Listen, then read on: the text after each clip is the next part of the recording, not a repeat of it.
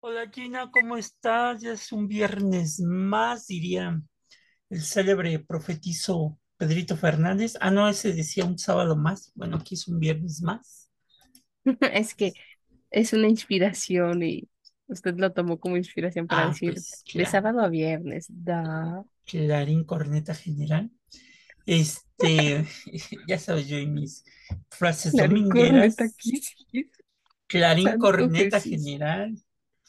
Este, y bueno, pues ya, ya estamos en- entrando en, en- en el camino al- a, los festejos.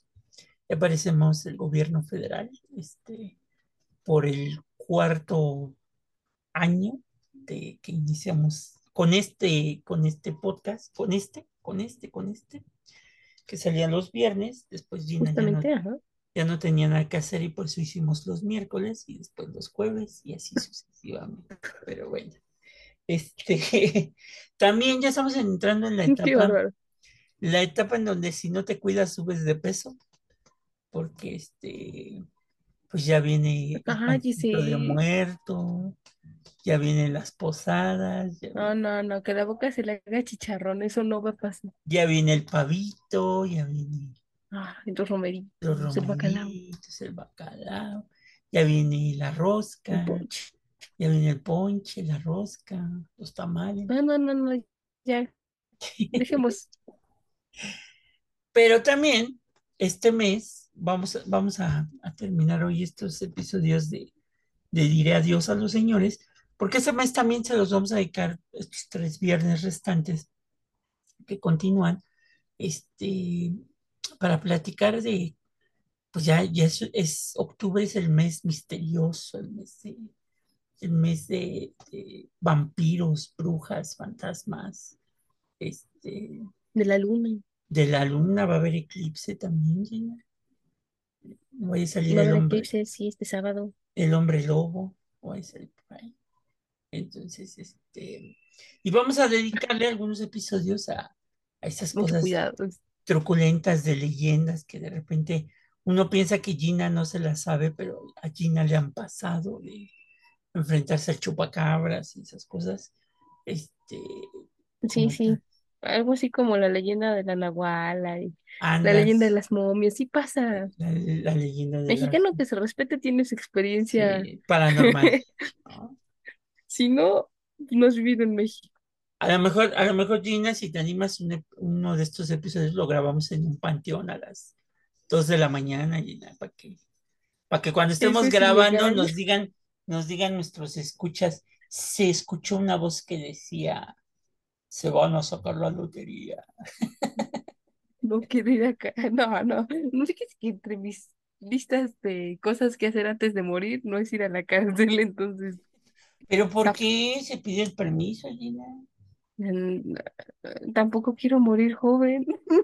Oh, ¿Qué tal que del susto me les voy? No, no. ¿Qué tal si, si compramos una de esas este, cuijas y contactamos a Benito Juárez? Y, y le decimos, ¿cómo va usted a México? Cuéntanos, Cuéntenos, ¿qué tal es la vida por allá? ¿qué tal la vida por allá? Si reciben a los que no son católicos, sí, no, porque ¿Ya, ya reformó el cielo? ¿Ya, ya, ya expropió? ¿qué dijo San Pedro cuando llegaste? ¿Qué, qué dijo cuando llegaste, cuando te vio? Sacre Blue, ¿qué es esto? Ya ves, sí Ay, se puede, Gina, sí se puede. ¿no? Pero No, bueno, sé. sí, vamos a hablar de esto, también vamos a hablar en algunos episodios de pues, las muertes históricas, porque también los personajes históricos se han muerto. Diría Gina, Pues, sí, ¿verdad? Justamente por eso es parte de la historia, porque su muerte o fue trascendental para un hecho histórico O fue o trágica. hizo más grande pues sí, personaje. O pues fue sí, trágica, o sí, fue también. trágica, ¿no? Entonces, pero bueno, pues los vamos a dejar con el episodio de hoy. Vamos a cerrar esto de diré adiós a los señores lo- el presidencialismo y todo esto, cómo se va eligiendo a los candidatos y ya la, la siguiente semana, pues ya empezaremos con estos relatos. Si te sabes alguna leyenda, Gina, que contaban en tu casa, tu abuela, tu- tus bisabuelas, etcétera, etcétera, este, de esas terroríficas, la voy a compartir. de esas terroríficas. La, la de mi bisabuelo. Qué loco. Ah, A lo mejor, a lo mejor lo voy a pensar. De aquí al próximo Uy, viernes le cuento. Les cuento. No se, no se vale, no se vale las decepciones amorosas pensando que son trágicas y, y Qué espantosas. Baboso, no. Ay, Dios. Señor, dame paciencia. Fuerza no, pues. porque pues tampoco queremos cometer homicidio, Dios, no. No está bien. No es bonito ni está bien. Está bien, Gina. Dale, pues los dejamos con el episodio y, este, ¿cómo dicen los gringos? ¿Dulce o broma? ¿Cómo? Cuando van a Mm, pedir cala- trick. ah, cuando van a pedir calaverita, lo que sería para nosotros, el- ellos es el Halloween, ¿no? Halloween. Si no piden candy or trick y si no das dulces, pues no sé, como que qué desperdicio de papel de baño, pero Pues pues, sí, a los gringos les gusta desperdiciar el pues papel de sí, baño así. lo que es, lo que es el capitalismo, pero bueno. Sale pues Gina, los vidrios. Y te acuerdas que, eh, antes de, de cortar esta, ¿te acuerdas que empezamos con, creo que fue un especial de Día de Muertos, que lo hicimos en vivo en Así es, fue Instagram, en vivo. cuando salió este Pancracio, ¿no? sí. La calavera hablante. Entonces, La vamos a ver si sí, no. invitamos, vamos a ver si le invitamos de nueva ¡Ah! Me encanta la idea. Bueno, pues, Va, va, va. sale pues, nos vemos Gina, cuídate. Bye.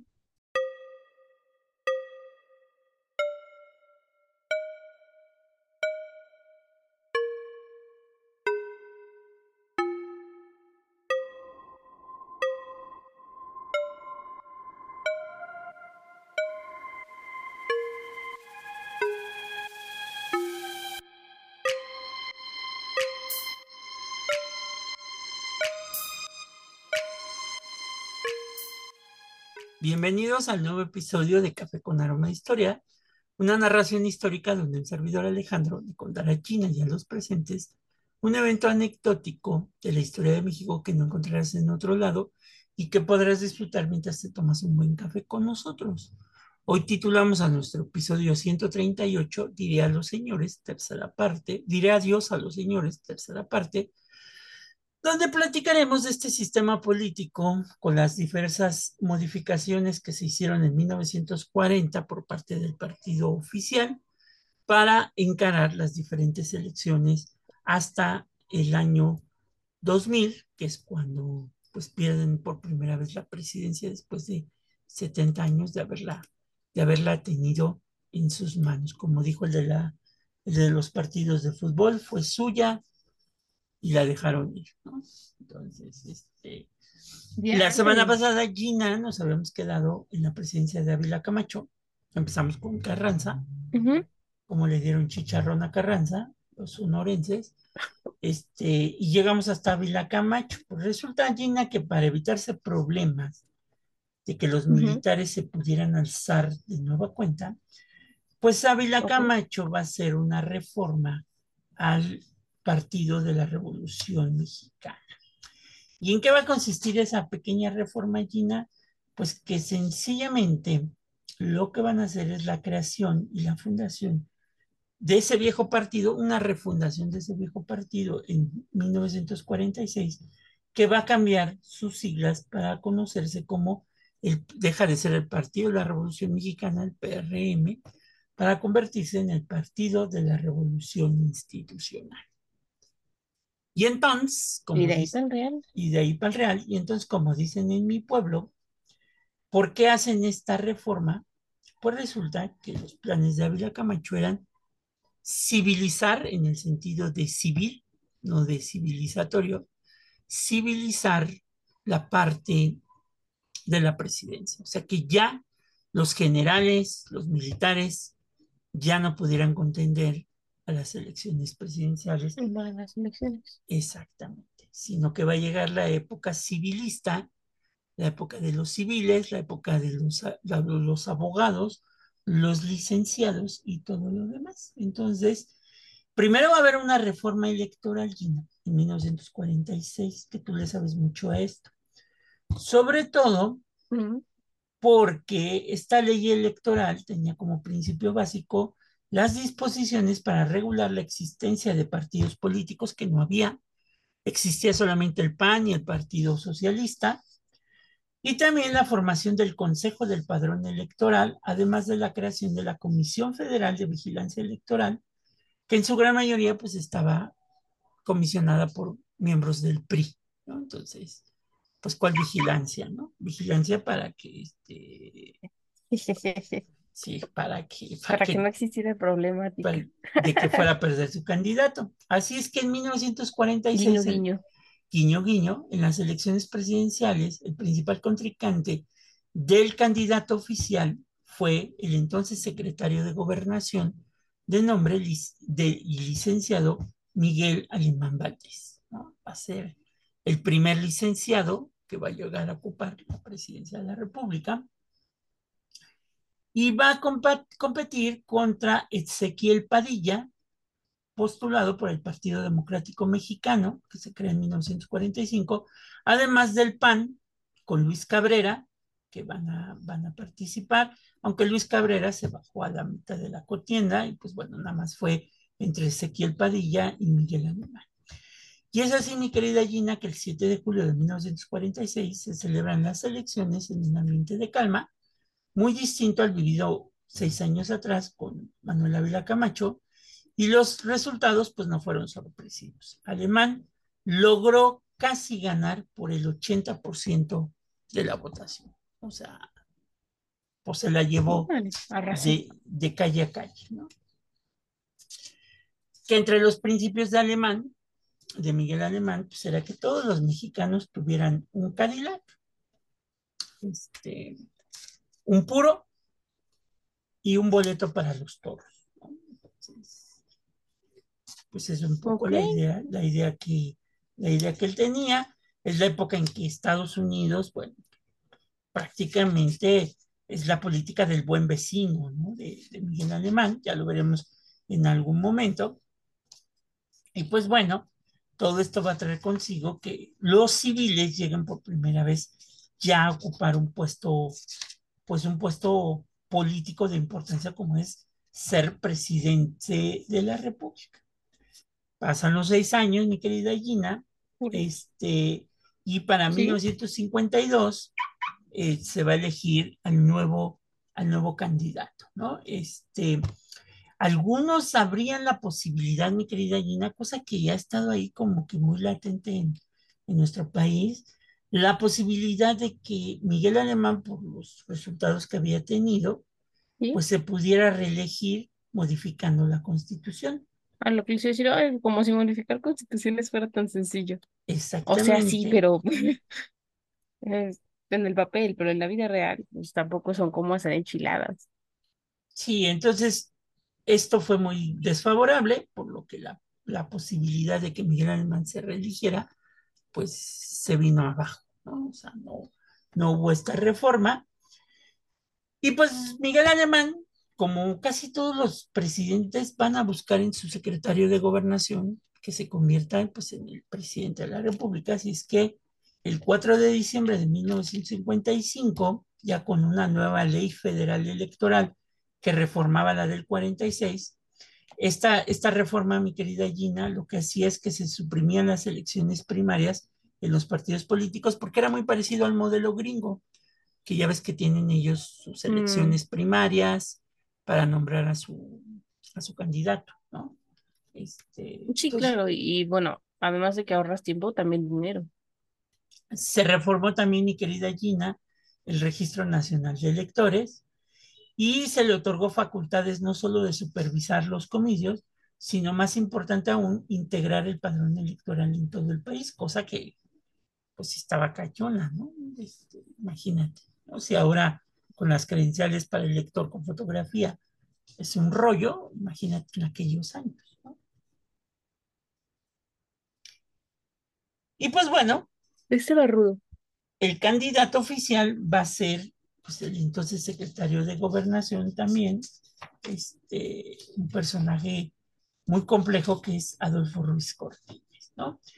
Eh, también había la posibilidad de que Miguel Enríquez Guzmán fuera, pues fuera eh, nombrado candidato, pero resulta que él tenía un origen militar. Entonces, pues por eso no, no lo aceptaron. Y eh, Ruiz Cortines va a enfrentarse a Efraín González Luna, uno de los tantos fundadores del PAN. Este, y por el otro lado, Vicente Lombardo Toledano va con el Partido Popular, pero aún así le alcanzó al presidente Ruiz Cortines para ganar la elección con el 74.31% a su favor. ¿no? Es, es, una cifra muy Wow. alta ¿no? para, para, Bastante. estos años. ¿no? Y pues bueno, Ruiz Cortines con un gobierno austero, porque él manejaba esta política de austeridad, cosa que iba en contra del pues, el des- despilfarro del entonces presidente Miguel Alemán, pues él va a desarrollar esta política estabilizadora, esta política donde, eh, pues donde lo más importante es mantener eh, una política austera, ¿no? Eh, en ese sentido, aunque, si hay que decirlo, se enfrentó a tres problemas muy fuertes, que fue el problema de los braceros en Estados Unidos, el problema magisterial y el problema de los ferrocarrileros, ¿no? que, que- que fueron sofocados con violencia. Y pues bueno, para 1957, eh, para 1957 se había consolidado la regla del juego en la selección del candidato presidencial que se le llamó el dedazo, cuya norma no está escrita, pero que determinaba que el Ejecutivo saliente tenía la última palabra en la designación del candidato del PRI, que era pues su tapado, ¿no? En este caso, y que se destapaba El tapado. el famoso tapada, ¿no? Que, que era esta política del tapadismo, ¿no? Eh, para seleccionar a los candidatos que iban a la presidencia, ¿no? Ahora le llaman ¿qué? Cada que Este, dicen eso, me imagino eh, las corcholatas. ándale. Ahora le llaman ¿qué? Cambiamos de término. Este, supervisores de, de un lado el, el, el, el partido Morena le dice que es supervisores de la cuarta transformación, ¿no? Y por el otro lado, el, el PAN, supervisores de la democracia mexicana, o no sé qué cosa, porque se supone que estos cuates empezaron el proceso electoral cuando los tiempos políticos de, pues de la ley pues no lo permitían, entonces no pueden ser llamados candidatos, ¿no? Hasta que el, el INE. Actualmente el INE, saque la convocatoria para que los partidos políticos elijan a su candidato, ¿no? Este, en ese sentido. Y pues bueno, eh, en este mecanismo los secretarios de Estado tenían el papel protagónico, pues eran quienes desde el momento de integrarse al gabinete, pues empezaban a ver sus aspiraciones políticas a futuro, ¿no? A ver si ellos eran pues los consagrados para ser pues nombrados este, candidatos a la presidencia. Esto me suena también como la selección de la señorita Miss Universo, ¿no? Que pasan ocho y después pasan cuatro, y después este, una va para un lado, otra va para el otro, ¿no? Y, y luego vienen las, las cinco finalistas y las preguntas finales. Exactamente. Y pues ya ahí vemos quién gana y quién no. Y es así que el 16 de noviembre de 1957 el presidente Luis Cortines pues se fijó en que Adolfo López Mateos, él sería su candidato eh, por el PRI y pues fue apoyado por todos los sectores y obviamente López Mateos eh, llegó a competir en estas elecciones contra el, el, representante del PAN, que fue Luis H. Álvarez. Y pues aquí los resultados, mi querida Gina López Mateos, porque mucho se ha dicho, pero aquí ya es cuando votan las mujeres en esta elección.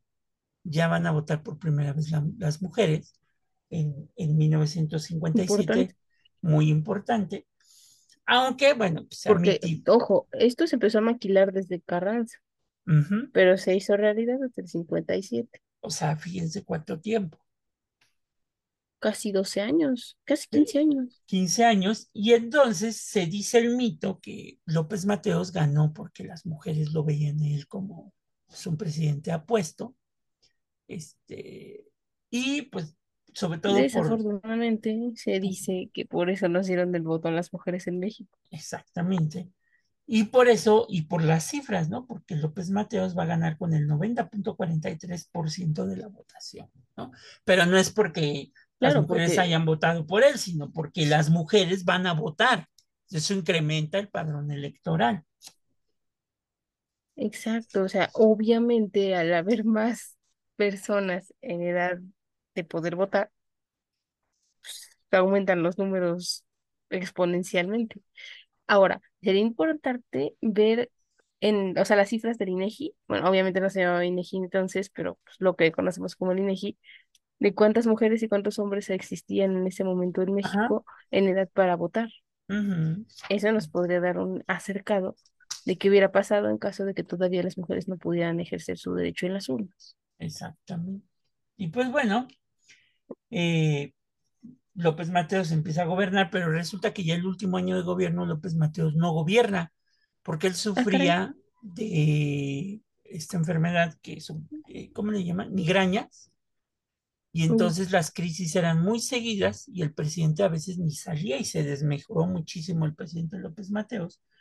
Pero aún así, eh, pues López Mateos va a buscar quien le suceda y pues vuelven a acudir a otro licenciado que provenía de Puebla y que era el secretario de gobernación de nombre Gustavo Díaz Ordaz, ¿no? Eh. Eh, fueron amigos desde que eh, López Mateos fue diputado. Eh, digamos que el trabajo sucio lo hacía Díaz Ordaz y López Mateos viajaba y viajaba y viajaba y viajaba, ¿no? Mire, ay, qué buena vida.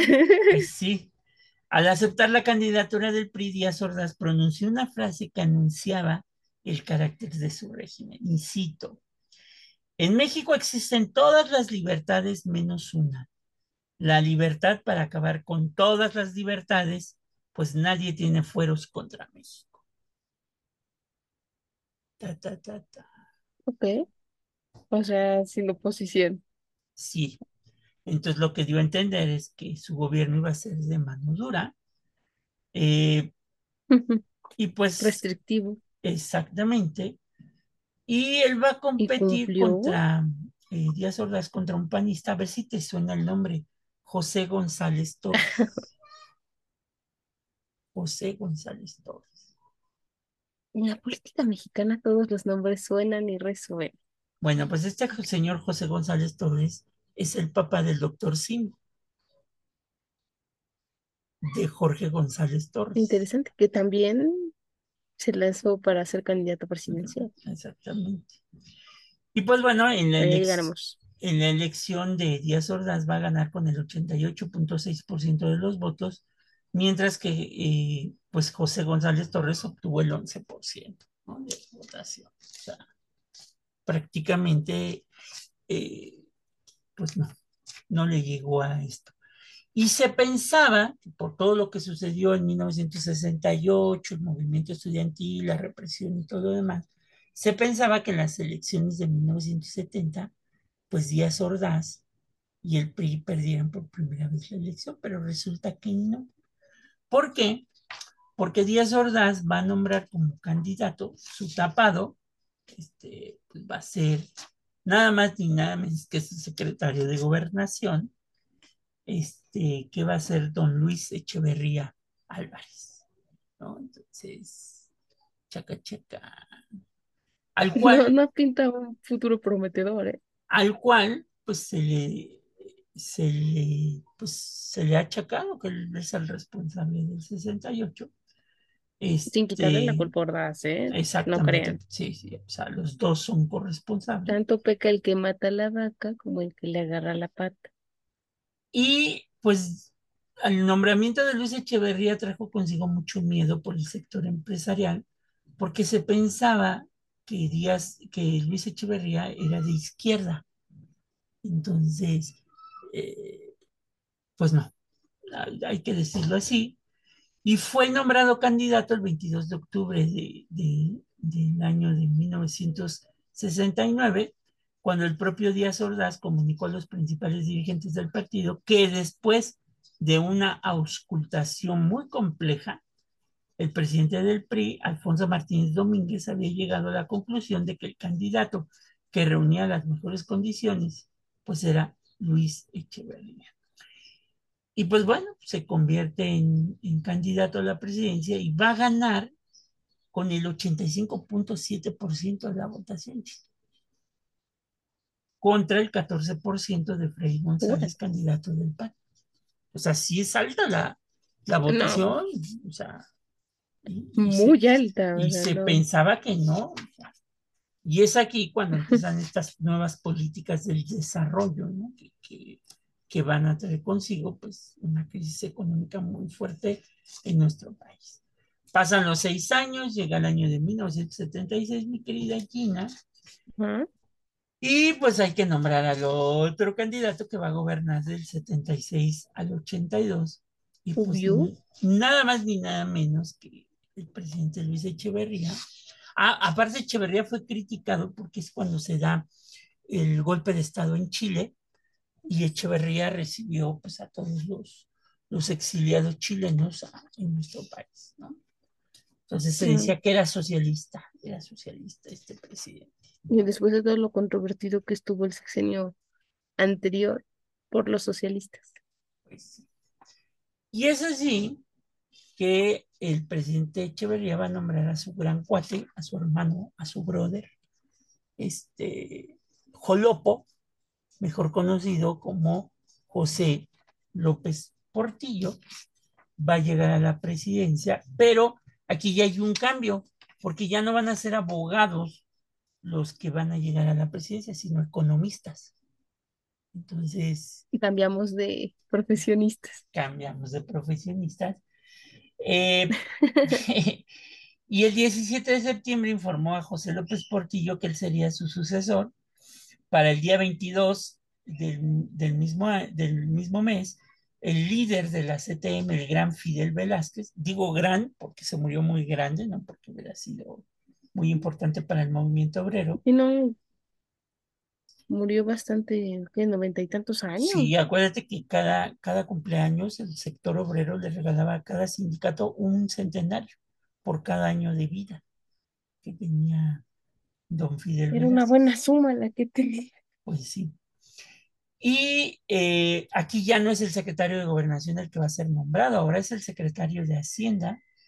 Eh, y pues bueno, Fidel Velázquez consideró que lo que había hecho Luis Echeverría, en lugar de nombrar al secretario de Gobernación y nombrar al secretario de Hacienda, pues que había dado el famoso madruguete. Por eso de ahí sacó la frase de que el que se mueve, en la, el que se mueve no sale en la foto.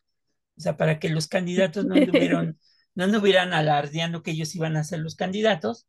Y pues bueno, entonces acuérdense que si se Quietos. mueven, no salen en la foto.